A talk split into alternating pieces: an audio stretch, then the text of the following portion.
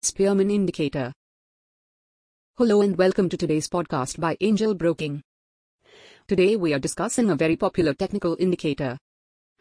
Traders use a combination of both fundamental as well as technical analysis to understand price movements and to understand why certain stocks perform compared to others. Indicators are an important aspect of technical analysis. Technical indicators are pattern based signals that identify trading opportunities and can predict price behavior. One such indicator is the Spearman rank correlation. What is it? Named after Charles Spearman, the mathematician who developed it. The Spearman rank correlation is a formula used to gauge the strength of the link between two datasets.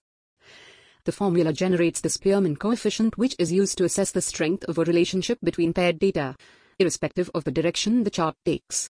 It can only be used in circumstances where data can be ordered, for example, in a descending or ascending order. It can be a lot to process at once. Let's approach it step by step. For a better understanding of the Spearman coefficient, let us first decode what a monotonic function means. A monotonic relationship can occur in paired data with two variable values, such as x and y. If the values of x and y rise together, or say if when x rises, y falls, it can be considered monotonic even if the rate of their movements are not constant the values of the Spearman coefficient or RS, pronounced rho, falls between plus 1 to minus 1.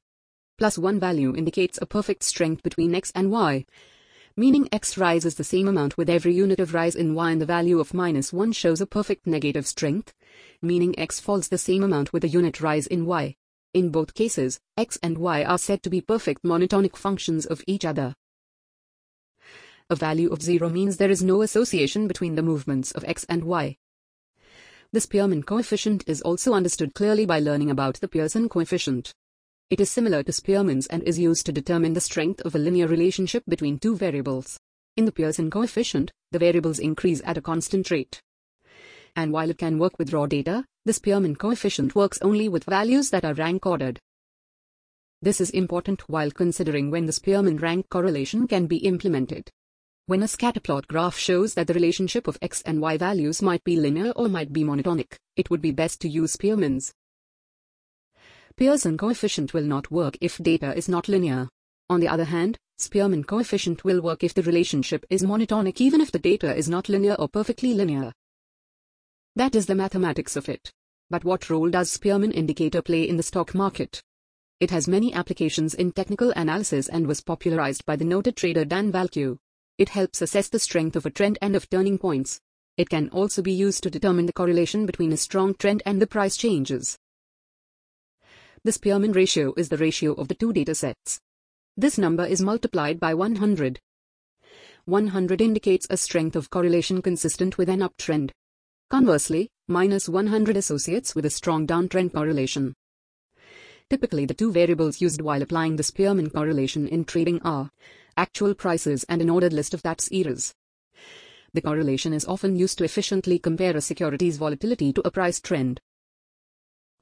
The Spearman rank correlation values above 80 could be an indication of tops or a positive trend, while values below minus 80 could be indicative of lows or a negative trend.